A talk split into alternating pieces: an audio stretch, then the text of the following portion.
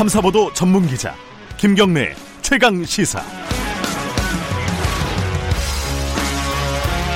김경래 최강 시사 2부 시작하겠습니다. 2부는요. 북미 정상회담 얘기를 좀 하겠습니다. 어, 전 통일부 장관 민주평화당 정동영 대표 연결해서요. 지금 김정은 위원장이 열차를 타고 베트남 하노이로 가고 있지 않습니까? 한참 달리고 있을 텐데 말들이 많습니다. 왜 열차를 탔을까? 그리고 2차 정, 북미 정상회담에서는 1차와는 다르게 어떤 실질적인 구체적인 결과가 나올지 이 부분도 궁금하고요. 자 연결해 보겠습니다. 안녕하세요. 예, 안녕하십니까 정동영입니다. 네, 제일 사람들이 궁금해하는 부분들이 왜 열차를 탔을까인데 요거 정동영 대표님은 어떻게 해석하고 계시나요?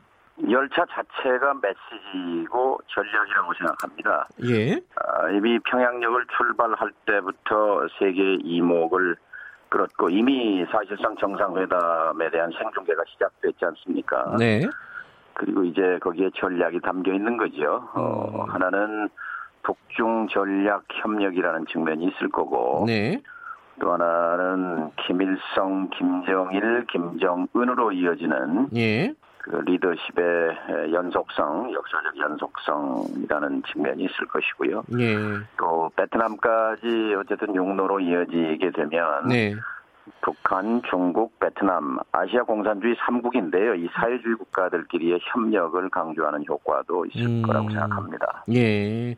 그러니까 이게 뭐 어떤 비행기 사정이나 이런 것들 어떤 현실적인 이유라기보다는 메시지를 주려고 하는 측면이 더 크다 이렇게 보시는 거죠? 북한 외교는 굉장히 능수능란합니다. 네. 중국과 소련 사이에서 줄타기 외교를 할 때도 늘 그 메시지와 전략을 가지고 중국과 베- 어, 소련 사이에 등거리를 해왔거든요. 네. 지금 미국과 중국을 앞에 놓고 지금 자신들의 목표를 달성하기 위해서 네. 어, 미국을 끌어들일 때는 미국을 끌어들이고 또 중국을 활용할 때는 중국을 활용하고 하는 네. 그런 전략 속에서 이 열차를 선택했다고 보고요. 예. 어, 베트남의 길을 가기 위한 길을 가고 있다. 저는 그렇게 음. 봅니다. 그러니까 장소가 베트남인데요. 네. 그냥 단순히 정상회담의 장소로 그치지 않고 네. 그 어, 하노이가 베트남의 길을 상징하는 아하, 것이고 예. 그 하노이로 가는 길을 중국 대륙을 가로질러서 지금 하노이로 가고 있는 거죠. 아, 이게 지리적인 게 문제가 아니라 이 베트남을 어떤 앞으로 가야 할 방향으로 생각하는 그런 상징이 보인다 이런 말씀이시네요. 음. 작년 판문점 회담 때 문재인 네. 대통령에게 김정은 위원장이 전한 말이 의미심중합니다. 네. 베트남의 길을 가고 싶다. 음. 지금 바로 그 1년 전 네. 남북 정상회담에서 토로했던 예. 베트남의 길을 가고 싶다는 그것을 실천에 옮기고 있는 과정이라고 예. 보여집니다. 그 지금 다들 예측이 좀 분분해요. 보안이라 이제 알려진 바가 별로 없어가지고 이 열차로 하노이까지 갈지 아니면 항공편을 중간에 갈아탈지 이거 뭐 예측하시긴 좀 쉽지는 않겠지만 어떻게 보십니까? 지금 아마 이 시간에도 열차는 달리고 예. 있을 것이고 어, 토요일 날 오후 4시 반에 출발했다니까 지금 40시간쯤 달렸는데요. 예. 그 과정에서 뭐 많은 걸 보고 많은 걸 생각했겠지요. 네. 열차는 평양 그리고 국경 단동역을 넘어서 텐진 예. 그리고 수저우 아마 수저우쯤 가겠죠. 네. 그다음에 이제 우한, 창사, 광저우를 거쳐서 베트남으로 들어가게 되는데요. 어, 그게 또 어, 중국의 남부 개혁 개방의 거점이라는 상징성이 있습니다. 네. 아, 그리고 토요일 날 평양역을 출발한 직후에 평양 중앙 텔레비전이 이렇게 보도했어요. 조국과 인민의 부강과 번영을 위한 먼 길을 머나먼 음. 길을 떠나셨다. 네. 이렇게 보도를 했는데 아마 아, 많은 걸 보고 어, 그 느꼈으리라고 생각합니다. 예. 지금 뭐 지금 정확하게 예측하기는 누구나 쉽지는 않을 것 같고요. 어떤 경로로 가게 될지는. 지금 현재 네. 그러나 그 비서실장인 김창선 예. 어, 실장이 광저우를 다녀갔고 네. 그다음에 베트남 국경역에서 그 뭐 공사하는 장면들이 보도가 되는 걸 보면 네. 어, 결국 베트남 국경까지는 열차로 간다고 음. 보는 것이 맞겠죠. 예. 지금 그 하노이에서 들어오는 그림들을 보면요. 예. 비건 대표가 굉장히 여유가 좀 있어요. 뭐 예. 뭐 미사에도 참석을 하고요. 그리고 뭐 취재진한테 이렇게 엄지 손가락을 척 올려 보이는 그런 모습도 보여주고 지금 의제 조율은 어떤 식으로 진행이 되고 있다고 파악하고 계십니까? 12개 의제라고 그 말했어요. 예. 지난번에 그 국회 의장과 5당 대표단이 워싱턴에 갔을 때 만났잖아요. 네. 그 싱가폴 합의가 6월 12일 날 세 가지 분야거든요. 네. 북미 관계, 완전한 비핵화, 평화 체제. 그러니까 한 그 범주당 네다섯 개 의제가 되겠죠. 네. 글자 하나하나, 단어 하나하나 밀고 당기는 치열한 어, 문안 협상이 진행되고 있다고 봐야겠죠. 예. 어떤 비핵화냐, 어떤 상응 조치냐는 거죠. 예. 이제 하지만 이제 큰 틀에서 비핵화와 상응 조치를 교환하기로 합의한 거기 때문에 여유는 있는 거죠. 음. 근데 지금 이제 계속 나오고 있는 얘기가요. 특히 이제 상응 조치 관련해서는 뭐 연락 사무소 네. 설치나 뭐 종전 선언 그리고 뭐 네. 개성공단, 뭐 금강산 관광. 그러니까 1차 때는 구체적이진 않았지 않았습니까? 그렇죠. 총론적인 예. 합의였어요. 2차에는 이렇게 좀 예. 구체적이고 실질적인 어떤 합의가 나오게 될까요? 어떻게 예상하고 계세요? 총론이면 2차는 이제 강론이고 네. 구체적 네. 행동 합의죠. 예. 네, 북이 이제 상응 조치와 관련해서 정치적으로 가장 중, 정치 군사적으로 중요하게 보는 것은 전략 자산 전개 문제입니다. 네. 그러니까 핵 잠수함, 핵 항공모함, 남한 항구를 들락거리는 이 핵, 이 그런 전략 자산, 핵 네. 폭격기, 이 문제에 그 관심을 집중해 왔고, 이게 네. 신년사에도 담겼죠. 네. 그 다음에 역시 상응 조치로서 원하는 것이 아홉 글자죠. 새로운 북미 관계 수립입니다. 네. 새로운 북미 관계 수립. 네. 이, 이, 아홉 글자를 달성하기 위해서 이제 입구가 연락사무소 설치와 이익 대표부 교환 뭐 이런 부분이 있을 것이고요. 네. 그 다음에 이제 새로운 북미 관계로 가기 위해서는 이 제재 국면을 전환해야 한다. 제재 완화 문제를 끈질기게 요구해 왔기 때문에 네. 제재 완화의 강론이 이제 필요하게 되겠죠. 네.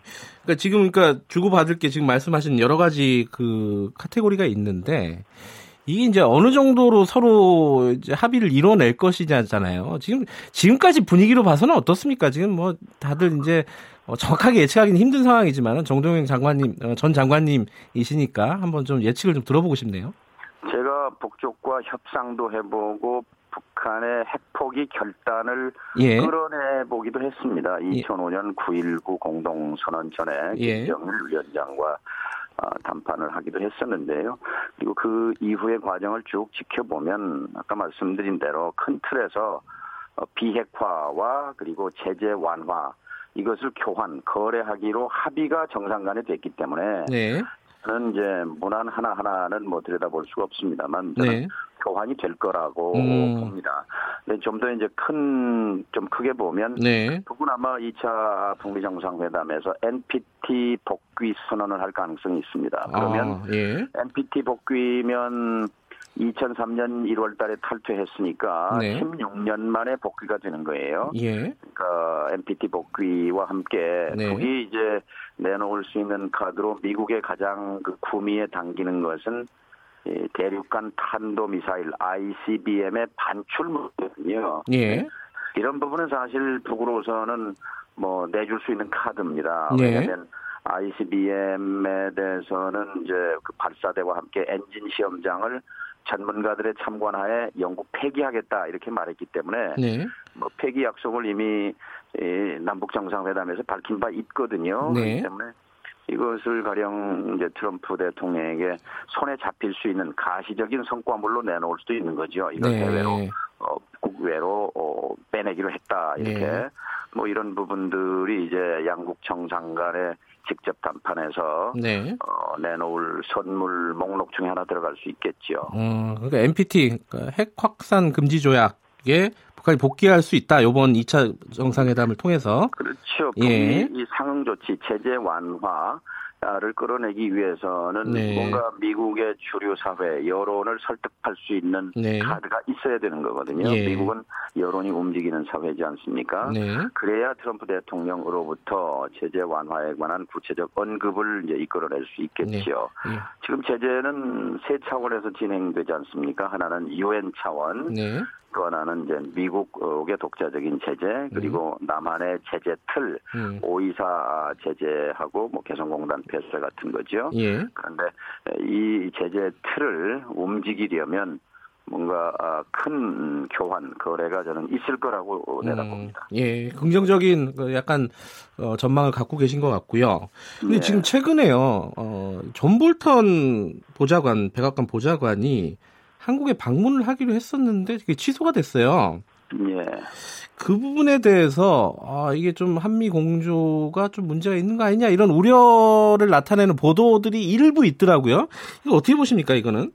뭐 표면적으로는 베네수엘라 사태 수습을 들었는데요. 네, 어, 뭐 특별히 변수가 될 만한 일은 아니라고 어, 봅니다. 왜냐하면 예, 그동안 업무 분장에 있어서 볼턴 보좌관은 중동 쪽을 주로 담당해 왔고 네, 어, 북미 협상은 이제 전적으로 이 국무부 폼페이오 장관과 비건 대표 쪽으로 중심이 쏠려 있었기 때문에 네, 이번에 사실 볼턴 보좌관이 서울에 온다는 게 좀 마음에 걸렸는데 음. 변수가 안 생겨서 다행인 측면도 있죠. 아, 오히려 다행일 수도 있다. 이런 예, 말씀이시네요. 그리 고 최근에 좀 화제가 됐던 발언 중에 하나가요. 그 김정은 위원장이 이런 얘기를 했어요. 저는 아버지고 남편이다 나도 내 아이들이 예. 핵을 짊어지고 살기를 원치 않는다. 이게 이제 앤드류 김 CIA Korea Mission 센터장 전 센터장이 예. 어, 강연에서 밝힌 내용인데 이게 굉장히 좀 이채로웠어요. 이게 북한의 지도자가 이런 말을 했다는 게 밖으로 이렇게 어떤 유출되거나 공개된 적이 별로 없지 않습니까? 이 발언은 어떻게 받아들이고 계세요?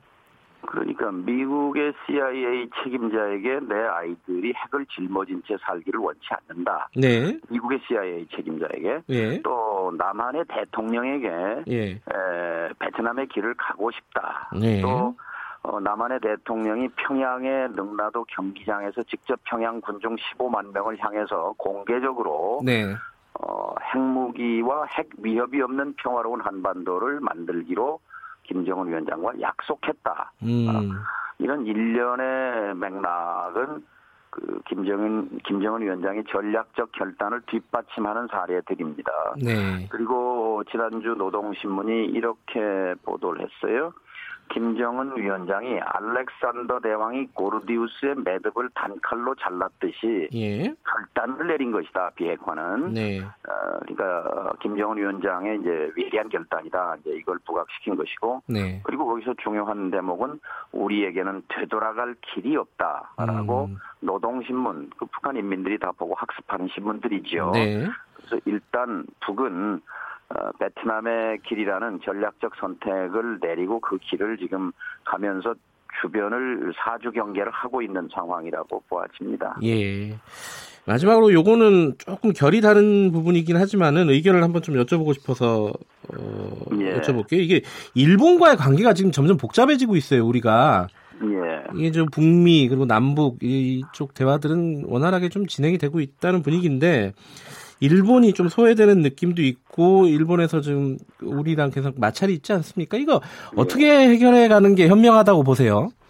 예, 일본을 끌어들여야 한다고 생각합니다. 네. 북한 비핵화와 관련해서 네. 어, 2005년 9.19 그 공동선언 때도 어, 일본의 일정 부분 참여를 네. 그리고 우리가 일본의 메신저 역할도 해줬거든요. 네. 어, 일본은 온저, 오로지 납치자 문제에 관심이 있습니다. 네. 그래서 이 문제와 관련해서는 우리가 협력을 해주고 네. 어, 일본이 북한 비핵화와 관련해서 한반도 비핵화 관련해서 해방꾼의 역할을 하지 않도록 네. 협력자의 역할을 할 수 있도록 특히 북이 베트남의 길에 관심이 있는데 이 네. 길을 가는데 일본의 조력이 또 필요하거든요. 네. 그래서 어, 과거사 문제와 그리고 북핵 문제를 분리할 필요가 있습니다. 네. 사핵 분리 이렇게 말할 수 있겠죠. 네. 역사의 역사 문제와 핵 음. 문제 분리가 필요하다고 생각합니다. 일본을 어, 좋은 쪽으로 좀 끌어들이기 위해서 지혜가 필요하다 이렇게 어, 생각이 되네요. 예. 예, 여기까지 듣겠습니다. 고맙습니다. 예, 감사합니다. 정동영 민주평화당 대표였습니다.